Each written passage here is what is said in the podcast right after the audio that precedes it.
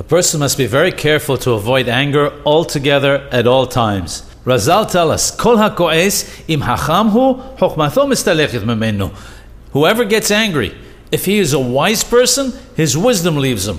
Rabbeinu the Arizal was stricter about anger than any other transgression, even if the anger was over a miswa, over a commandment, as happened with Moshe Rabbeinu, Allah Shalom, who got angry for God's sake, and nevertheless forgot halacha.